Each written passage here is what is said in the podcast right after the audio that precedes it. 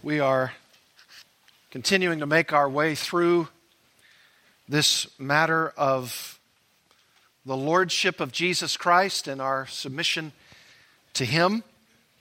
We've sung about that this morning. Now we want to delve more deeply into the matter of what it really means to submit ourselves to the Lordship of Jesus Christ. We have been asking a series of questions, uh, prompting to us from the platform of 1 Peter 3:15, but in your hearts honor Christ the Lord as holy, always being prepared to make a defense to anyone who asks you for a reason for the hope that is in you, yet do it with gentleness and respect, having a good conscience so that when you are slandered, those who revile your good behavior in Christ may be put to shame. For it is better to suffer for doing good, if that should be God's will, than for doing evil. If you've been with us, we've been asking a series of questions about this matter of the Lordship of Christ and how we understand it and how we live in light of it.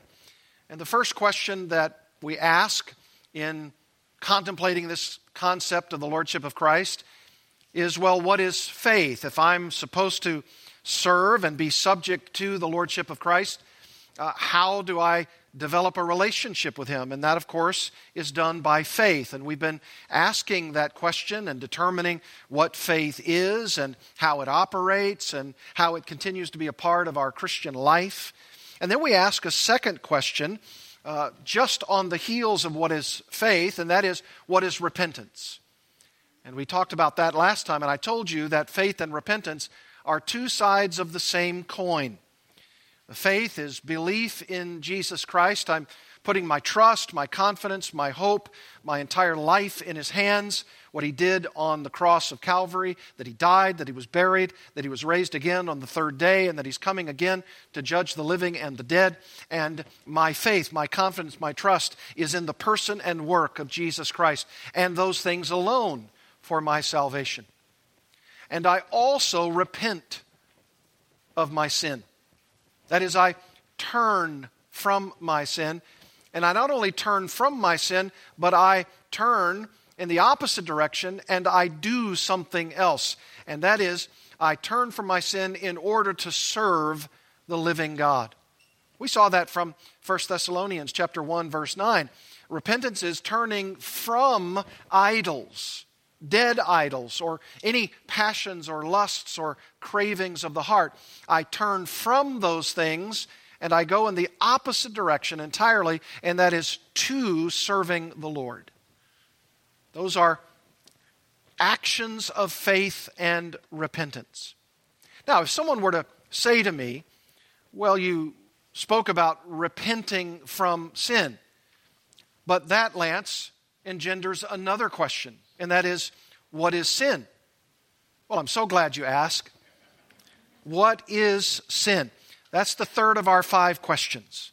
What is sin? And that will occupy us this morning as we not only hear and listen to the Word of God, but as we prepare our hearts for the Lord's Supper, the very thing that we ought to be thinking about and meditating upon, and that is how Jesus died for my sin. Well, what is it? What is sin? Well, I read to you from 1 John chapter 3. Go back there. 1 John chapter 3. I read that for our scripture reading of the morning. And when I read it, I emphasized this particular phrase in 1 John 3 4. Everyone who makes a practice of sinning. That means those who sin, and particularly in this context, sinning in a very, very nuanced way. We make a practice of sinning, and that is actually denying a cardinal doctrine of the deity and humanity of Jesus Christ that he is fully God and fully man. He is the King of kings and the Lord of lords. He is God in human flesh.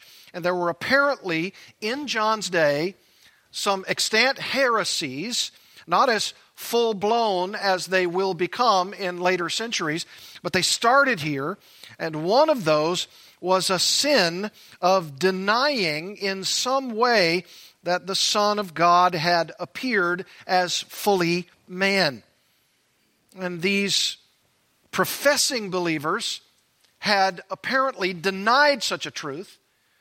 It was a kind of heresy that was uh, so below the surface that you couldn't automatically pinpoint what kind of heresy it was, but it ultimately became evident. And apparently, according to chapter 2, this kind of heresy was such that there were those who would not only teach such a thing, but they would begin to try to influence others to believe that same kind of thing. A denial of the biblical view of the lordship of Jesus Christ as both fully God and fully man. Do you see them listed there in 1 John 2:19? They, that's who we're talking about, these who are denying the cardinal doctrines of the deity and humanity of Christ, particularly his humanity, they went out from us, John says. They went out from the true church. And it's so, he says, because they were not of us. And then he reasons thusly For if they had been of us, they would have continued with us. But they went out, he says, and here's a purpose clause, that it might become plain or evident that they are all not of us. That is, those who went out. And he picks up a similar theme here in 1 John 3 4. Everyone who makes a practice of sinning, not just their, their own sinning by way of lust or cravings or appetites, but also the practice of sinning, of denying the true nature of the Lord Jesus Christ. Everyone who makes a practice of sinning also practices lawlessness. And here is the partial answer that I want to give you this morning about sin. Here it is stated in our Bibles sin is lawlessness. Sin is lawlessness. Sin is a violation of the law of God. Either you're not living up to the perfect standard of the law of God, or you are transgressing the standard of the law of God. 1 John 3 4 then gives us Scripture's most concise definition of sin sin is lawlessness. Sin is seen in the Bible as a very dominant theme. I've said it before and it bears repeating. You cannot virtually turn one page of your Bible to another and not see something, read something, or have something implied in the strongest terms about the doctrine of sin. It's all over the Bible, it's on every page of our Bibles. Something about sin. It's seen, it's seen in the Bible as a dominant idea, a dominant concept. Man's rebellion, his rebellion against God and even God's gracious response to him. Scripture is replete, as I said, with references to sin. It's, it's all over. Just listen to this little list, and it's really just a cursory list. Sin is described in the Bible as missing the mark or erring, godlessness. Sin in the Bible is described as the active sense of rebellion, not just a passive sense of it, but an active rebellion is what sin is a trespass, a transgression of God's revealed will. Sin is described also as going astray, unrighteousness. It's described as apostasy or falling away or stumbling headlong. Sin is described as an offense, an offense against a holy God. It's a breach of the law of God. It's associated with feelings of guilt and failure and faults and wrongdoings. But if you ask me, what is the essence of sin? We would, of course, use the word pride, and we should, but I would assume that the most characteristic feature of man's sin is that it is directed against God Himself. I want you to look with me in the Old Testament. Go in your Bibles to Psalm 51. Psalm 51. I can't speak of it in detail. This is one of the great penitential psalms of David, penitential meaning that David was a penitent, he was a sinner, he was an acknowledged sinner. And of course, in Psalm 32 and Psalm 51, and of course, there are other psalms that are pen- penitential psalms, including those of David. And here are the two most well known Psalm 32 and Psalm 51. And he's going before the Lord and he's saying, Lord, I am a sinner. And when he does so, it's of course out of the context, perhaps, because the superscription says after he had gone into Bathsheba and now he's being confronted with Nathan, that he comes to a level of understanding that he had not had before about the depths of sin, about the heinousness of sin, about the wrong of his sin, and he comes to that realization with full force. When, when Nathan said to him, You are the man, then David was struck, maybe as perhaps never before with the reality of the sin of his heart. Look at Psalm 51. And as I said, we can't go through it in detail. I've preached through it in these evening messages on the Psalms. If you want, you can listen to that full exposition of Psalm 51. Here it says in verse 1 Have mercy on me, O God, according to your steadfast love, according to your abundant mercy. Blot out my transgressions.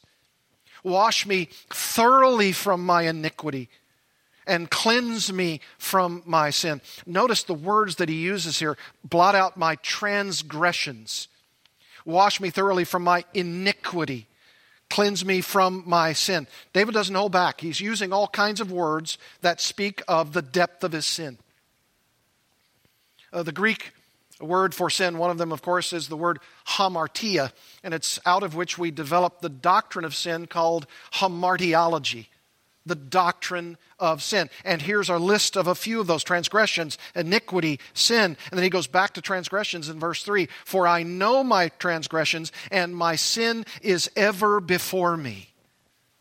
And then this amazing statement in Psalm 51 4. Against you, speaking of his relationship with God and speaking directly to God, against you, you only have I sinned and done what is evil in your sight, so that you may be justified in your words and blameless in your judgment.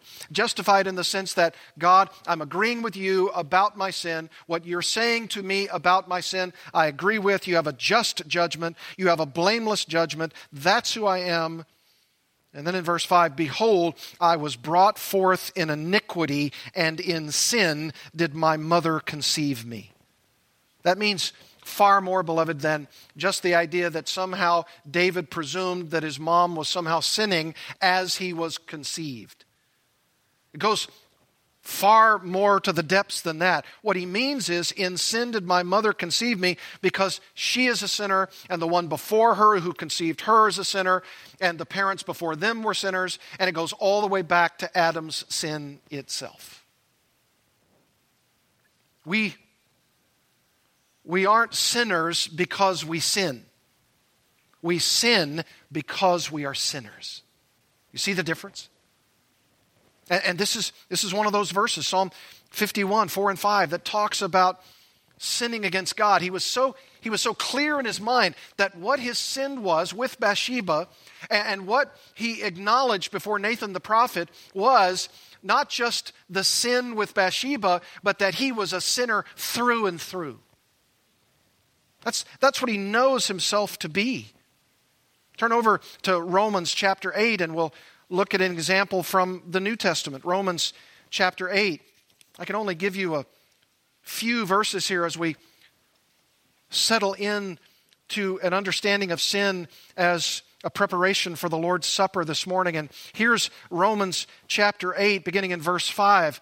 This is talking about a kind of sinning, and this is a sinning with a constitutional bent to it. This is, this is how people sin because they are sinners. Romans 8 5. For those who live according to the flesh set their minds on the things of the flesh. A, a person who is fleshly, carnal, worldly, through and through, habitually. This is the, this is the characteristic nature of their life. They are setting their minds on the things of the flesh, Paul says. They're constitutionally wicked. And that's who we all are in Adam. We sinned with him and we are in him. And, and because that's the case, and because this is what sin is and does, we have to be liberated from that. Uh, we have to be saved from that, delivered from that. We, we have to have a, a kind of new life that's, that's taken uh, from God to us and replanted in us. And the old life has to be taken away. And that's what's told to us in the middle part of verse 5. But those who live according to the Spirit, that is, according to the dictates of the Holy Spirit, uh, according to the rule of the Spirit as over against the minds of the flesh, we set our minds on the things of the Spirit. Do you see the contrast that's so clear there? Verse 6 For to set the mind on the flesh is death. And that's death in every sense physical death, spiritual death, and also ultimately eternal death. For the mind that is set on the flesh is death. But to set the mind on the spirit is life and peace. That's life and peace in the here and now, and that's spiritual life and peace uh, against the world's connotation and definition of life and peace, and it's eternal life and eternal peace. Verse 7 For the mind that is set on the flesh is hostile to God, for it does not submit to God's law. Indeed, Paul says it cannot. That, that heart, that mind, that will, those emotions, if your if your non-physical part of you is set on the flesh, then the Bible says you're hostile to God. And someone might say, I'm not hostile to God. I'm ambivalent toward God. I'm in neutral toward him. I, I don't understand what you're talking about. You, you seem to be saying that everybody who's not a Christian is hostile to God. That's exactly what Paul is saying here the mind that is set on the flesh. You say, well, yes, I, I do some wicked things now and then. I have wicked thoughts. I do some things I shouldn't be doing. I make the wrong choices. Yes, uh, I am a sinner as you have described me to be. And the Bible says that if you are a sinner and that you don't have salvation in Jesus Christ, it means that your very mind is set on the flesh. That's the bent of your life. That's the programmed nature of your condition. And it is, according to Paul, hostile to God. And it does not submit to God's law. Indeed, notice what it says it cannot. You're, you're constitutionally unable to submit yourself to God because you're hostile to God, and that is because your mind is set on the flesh. And then verse 8 those who are in the flesh, those who are not just doing wrong things every now and then, but those whose lives are bent completely and totally toward the flesh, and it's because they're in the flesh, Paul says, cannot please God. Cannot please God. You remember James 4 4? You don't have to turn there, but it says this in James 4. Everyone who is flirting with, involved with, a part of the world, is at enmity with God. And see, what it does is it takes people off the neutral position and it puts them in the negative position.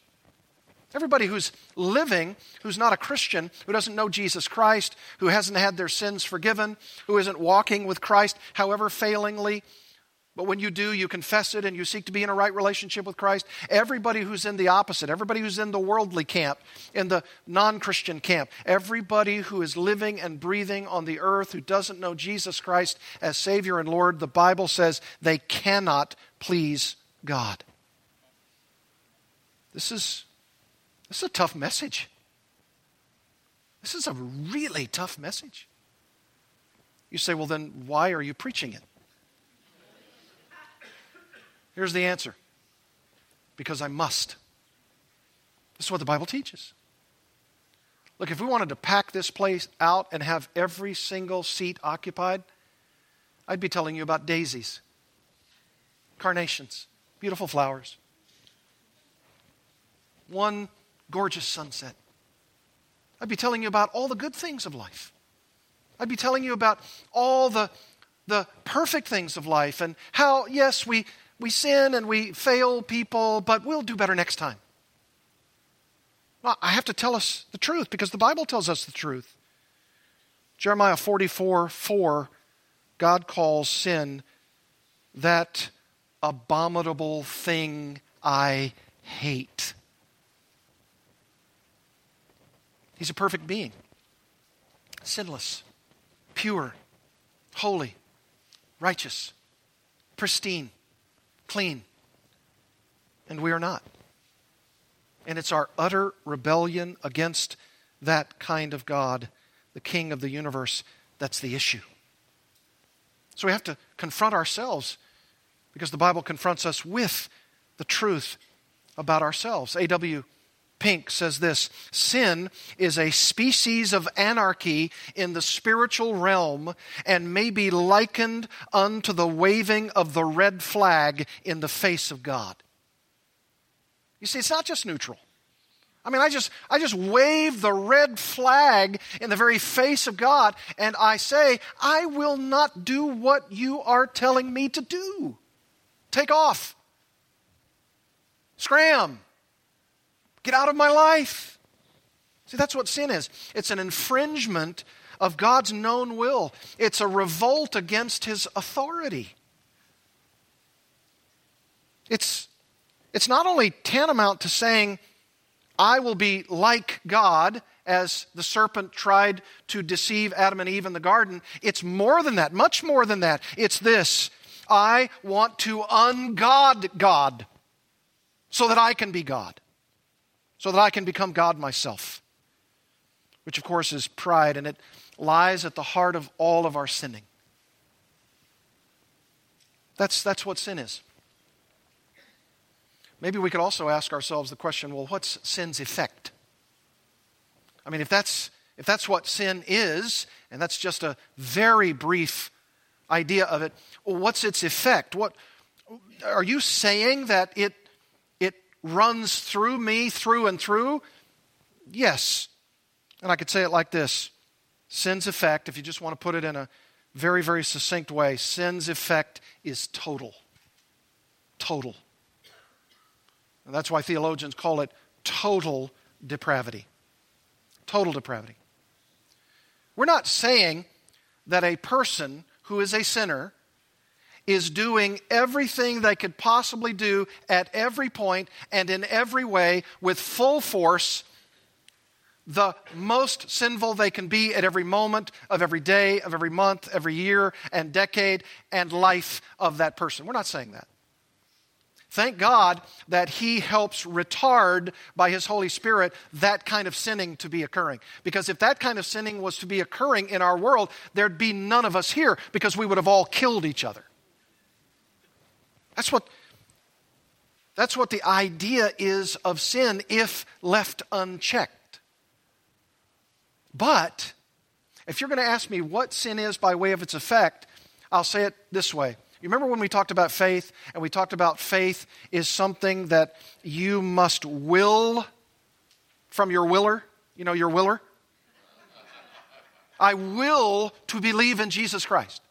And you do that, of course, because you're a person who wants to have as the affections of your heart loving Christ because you see him as the only solution to your sin. And you do that because you are wanting to trust him and rely upon him and put your whole life into his hands. You see, that's, that's the idea that you are trusting him and that you are willing to obey him and that your affections are toward Him, chiefly, and nobody else. Well, that's the same with sin's effects. All of that stuff about my uh, desires, and all that stuff about my willing, and all that stuff about my trusting, well, all of that before I come to Christ is so out of whack.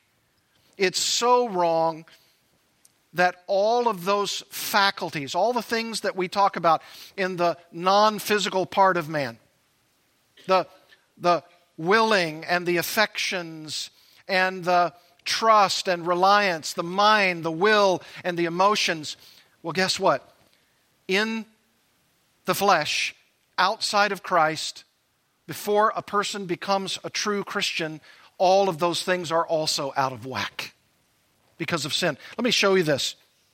This will be under the category Sin Destroys Our Understanding. Turn in your Bibles to Genesis chapter 6. Genesis chapter 6. And I'm going to go through these really, really quickly so that we can make sure that we have enough time for the Lord's Supper. This is, this is Genesis 6. Now remember, this is after Adam and Eve sin. This is as we're reading the book of Genesis and we're finding out the extent or the nature of sin. And here's what we find in Genesis chapter 6, verse 5. And here's what it says The Lord saw that the wickedness of man was great in the earth, and that every intention of the thoughts of his heart was only evil continually. What a statement! I mean, it's a damning statement, it's an indicting statement. I, I grant you that. But notice the extent of it. Do you see what I call 100% words here? It says, every intention. That's a, that's a 100% word. And when God, through Moses, pins these words, that concept of every is not exaggerated. It's not exaggerated. I mean, we exaggerate, right? I've told my kids for years, you know, when they've done something wrong or they need to do something better, and I say, Haven't I told you that this is right or this is wrong? And, and, and they look at me like, This is the first time ever, Dad. And then I usually joke with them and say, I've told you a million times never to exaggerate. I've told you a million times not to do this. Well, this is not true of the Bible. I haven't done that a million times with my kids, thankfully so. But this is a 100% word from the very lips of the Lord Himself through Moses and His pen. Every intention of the thoughts of man's heart was only, there's another 100% word, only evil. Here's another one, continually. Every, only, continually. This is a problem. This is a, this is a big problem. Because if the only and every and continual thoughts of my heart is evil, I'm in deep trouble. I, am in big time trouble. And do you know that Ephesians 4:17 says that the trouble's even worse? It's even worse than that. Because Ephesians chapter 4 verse 17 Paul says, this is from the New Testament, Now this I say and testify in the Lord that you must no longer walk as the Gentiles do. That means unbelievers. And then it says, in the futility of their what? Their minds. Their minds. Their understanding. So, whatever this sin is, and whatever the extent of that sin is, it's included in the extent of that sin, the mind the futility of their minds. And, it, and it's worse, verse 18. They are darkened in their understanding. That's another mind word. Alienated from the life of God because of the ignorance that is in them. And by the way, that's a culpable ignorance. It's not just, well, God, I'm standing here at the pearly gates and I really didn't know. I didn't know what your Bible said. And so you cannot judge me because I simply was ignorant. Bible teaches us in many, many places and in many, many ways that the ignorance that people believe they can foist upon a holy God is, I didn't know. And the Bible says that was a culpable ignorance. You chose not to know, but by the choosing, you know what you don't know. You chose it. Due to their hardness of heart. You see? The ignorance is due to the hardness of their heart. So sin destroys our understanding. You say, I know a bunch of non Christians.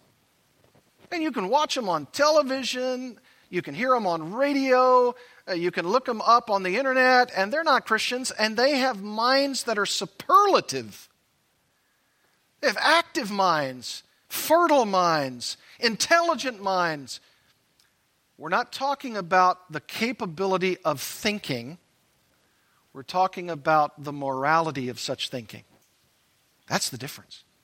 There are non Christians who have incredible minds incredible capacities to think through logically certain issues and certain people and certain events and certain circumstances. We're not talking about the intellect as though it is something that is not affected by sin. What we are saying is that very intellect, even of the most erudite among us, is actually a kind of sin that is so insidious that it even makes those who have that kind of intellect think they're okay with God when they're not. It's a morality issue. It's ultimately a morality issue. Believing in Jesus Christ and trusting Jesus Christ is not just a thinking matter, it's a moral matter. Why? Because one day I'm going to meet him face to face and I'll have to give an answer. What, what, is, what is that answer? Sin destroys our understanding. Secondly, sin also debilitates our emotions, our affections. It really does. Uh, turn over to Romans chapter 1. Romans chapter 1. Sin not only destroys our understanding, but it debilitates our emotions, our affections. This is, this is hard, beloved. This is very, very hard. This is a hard word from the Word of God, but we must be true to its teaching in all its constituent parts. And here's the bad news Romans chapter 1, verse 21. For although they knew God, that is, everybody in the whole world, they knew Him, that is, they, they knew about Him, God has given Himself a witness in creation and conscience. For although they knew God, they did not honor Him as God or give thanks to Him, but they became futile in their thinking. There's that, that destroying of our thinking, that is, spiritually speaking. They became futile in their thinking, and their foolish hearts were darkened. That's a lot of a reminder of what Paul said in Ephesians 4 17 and 18. Notice verse 22 claiming to be wise, they became fools. That means they were morally foolish, living such foolish lives, and they exchanged the glory of the immortal God for images resembling mortal man and birds and animals and creeping things. In other words, we have turned to idolizing the things that God has made instead of the God who made them. I think it was Voltaire, famous philosopher, who said, God made man in his own image, and man turned around and returned the favor. Thank you, God. I'll make a God like me, not like you. And, and, and this is what Paul's saying here. Verse 24 Therefore, God gave them up in the lusts of their hearts to impurity, uh, to the dishonoring of their bodies among themselves, because they exchanged the truth about God for the lie. There's an article in front of that. For the lie. And worshiped and served the creature rather than the, than the Creator, who is blessed forever. Amen. For this reason, God gave them up to dishonorable passions. That's where I come up with the outline point that sin debilitates our affections. We've been so given up by God, it affects our passions and they become dishonorable for women exchange natural relations for those that are contrary to nature, and men likewise give up natural relations with women and were consumed with passion for one another, men committing shameless acts with men and receiving in themselves the due penalty for their error. And if it weren't worse than that, since they did not see fit to acknowledge God, God gave them up to a debased mind. That's the destruction of the mind, to do what ought not to be done. They were filled with all manner of unrighteousness, evil, covetousness, malice. They are full of envy, murder. And, and notice all of these affection words. Notice all of these emotion words. They were full of envy, murder, strife, deceit, maliciousness. They are gossips, slanderers, haters of God, insolent, haughty, boastful, inventors of evil disobedient to parents, foolish, faithless, heartless, ruthless. That's, that's one hideous list. Though they know God's righteous decree, in other words, they know right from wrong, that those who practice such things deserve to die. They not only do them, but give approval to those who practice them. I think often of these shows on television where they're awarding awards to themselves. And you have people in the audience that are doing this with all kind of sin and wickedness, and they're giving them a trophy for such wickedness. That's, that's what it says here. Those who practice such things deserve to die. They not only do them, but they give hearty approval to those who practice them. Attaboy, go. Send some more. This is, this is a destruction and a debilitation of our very affections. I don't, I don't like giving sermons like this, but it's the truth. And if that weren't enough, sin not only destroys the understanding, it not only debilitates the affections and the emotions, but it also dominates the will. It dominates the will. Jesus said in John 8 34, and those who sin, and in that particular category is how many of us? All of us. Those who sin are a slave to sin. A slave. I'm chained to it. I, can't get rid of it. I can't see its end. I'm, I'm like what Paul said in Ephesians chapter 2 about sin in general and the sin of my heart.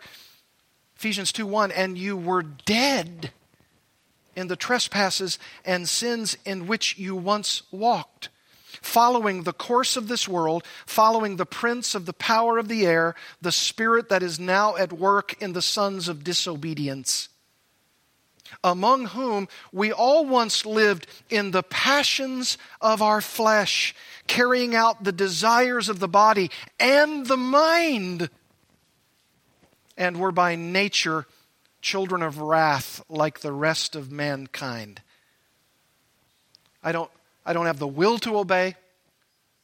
I don't have the understanding to obey, and I don't have the affections or the emotions to do anything other than spend my time and effort on my own passions. One writer said, No area or aspect of our nature is left intact by sin. We can point to no single area or personality in order to claim any moral self justification. John Stott said, Our sins blot out God's face from us as effectively as the clouds do the sun. We have no communication with God. We are dead in trespasses and sins which we have committed. It's alienation from God. You say, like Nathan the prophet to David, I am that man. What do I do? How do I respond? You've taken the searchlight of God's Word and you've, you've shown it upon the sinfulness of my heart. You, you've taken the piercing truth of Holy Scripture and you've plunged it into my heart and shown me that I deserve this. And I must tell you, so do I. So do I. This this hideous thing. I need to I need to be saved. I need to be delivered. Well, here's the problem. The problem with that is I can't do it myself. I'm, I'm unable in my own course of life and action. You, you've already told me, Lance, that, that sin destroys the understanding and it, it so debilitates the affections and the emotions of my heart, and it destroys my will to do the right thing. If I had hands that could grasp upon the person of Jesus Christ, I would, but my arms are broken. I'm undone. In and of myself, I cannot and will not, and I choose not to respond to a message like this. That's what sin is. That's what sin does.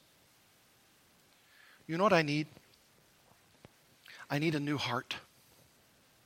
I need a new heart. The heart that has been plunged into sin is a heart that must actually be spiritually replaced. The, the evangelist D.L. Moody of long years past was confronted by someone on the street and said, I know you, Moody. I know you're that preacher there at the church in Chicago. And I want you to know I need to give my heart to Christ. And he said, Why? He doesn't want that dirty old thing. He wants a new heart in you, a transplanted heart, so that you take out the heart of stone that can never be resuscitated. Uh, you took a, a pin and, and you put it into a corpse. Is there any stimuli? Is there any reaction? No. They're dead, dead in trespasses and sins. What you need is a new heart. You need a spiritual heart transplant. You need a heart that revives. You need a heart that wills. You need a heart that responds. You need a heart that obeys. You need a heart that reaches out in joy and love, and that's not within us. That's wholly apart from us.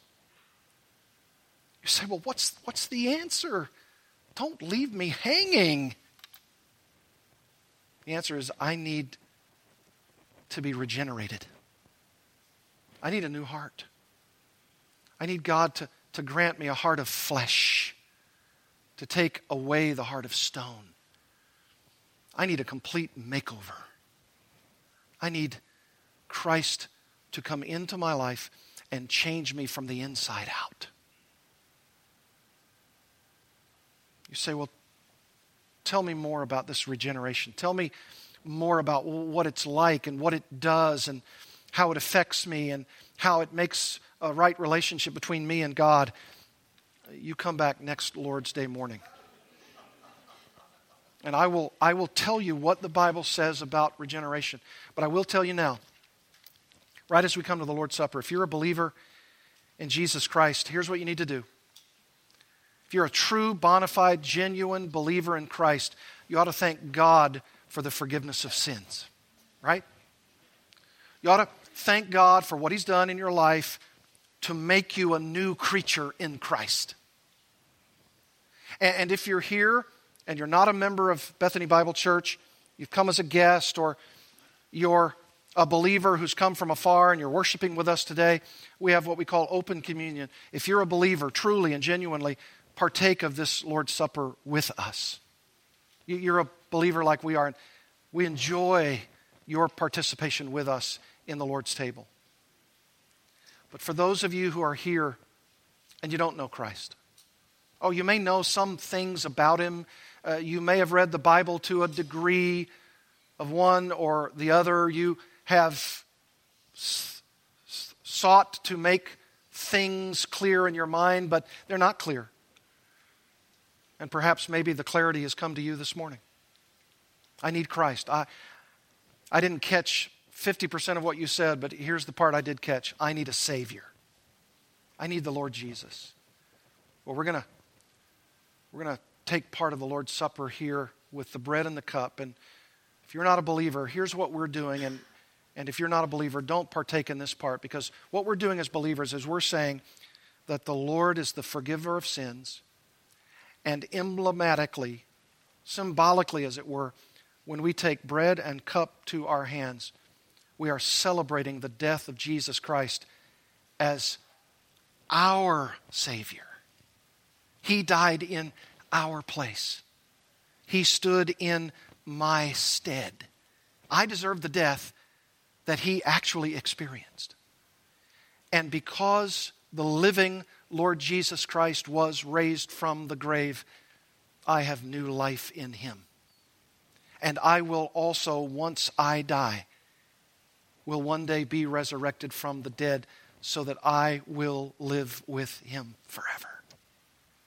If that's your heart, if that's what you want, that's why we existed as, as a church. That's why we're here. We, we give this message of the glorious return of Jesus Christ to come and to take his people to be with them forever and ever. And that's our hope and that's our joy. And if this is the case with you, here's what I'd love for you to do. As we bow in a moment and pray, I'd love for you to say from your chair, with your head bowed, I am that sinner. And I do need a Savior. And Jesus, I need that new heart that the preacher was talking about. Would you grant it to me? And you know, if those words are genuine, the very reason you're saying those words from the heart of your heart, the deepest recesses of your soul, is because He's already working in you to give you such a heart. And if that's the case with you, let's bow together in prayer. Father, we want to acknowledge to you that while this message is hard and it is serious and it is sobering, it is also a message that is the only message that gives hope and help and life and peace. I pray for anyone who is here this morning who has never come into a right relationship with the Lord Jesus Christ. And they want to, even this day. They've, they've acknowledged, I'm, I'm a sinner. You've, you've pinpointed the very truth about what I now see of my own condition. And I want to cry out to this Lord Jesus that you've been preaching today. And I want him to save me. The Bible says that those who believe on the Lord shall be saved. If you believe in your heart that God has raised Jesus Christ from the dead, and you confess with your mouth that Jesus is Lord, Lord of all, Lord of lords, King of kings, that He's the Lord risen from the dead, and that He's coming again to take His people with Him, to be with Him forever where He is, that's where I want to be. That's where I want to go.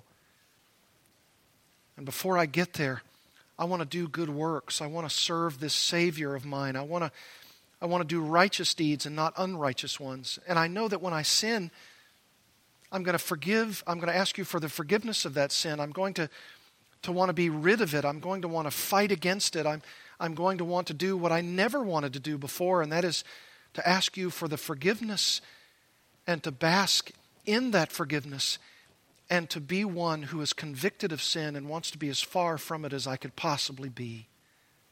Oh, if that's your heart, I pray that you will, in fact, come to Jesus Christ even today. Today can be the day of your salvation, the deliverance of your sin by the cross of Jesus Christ.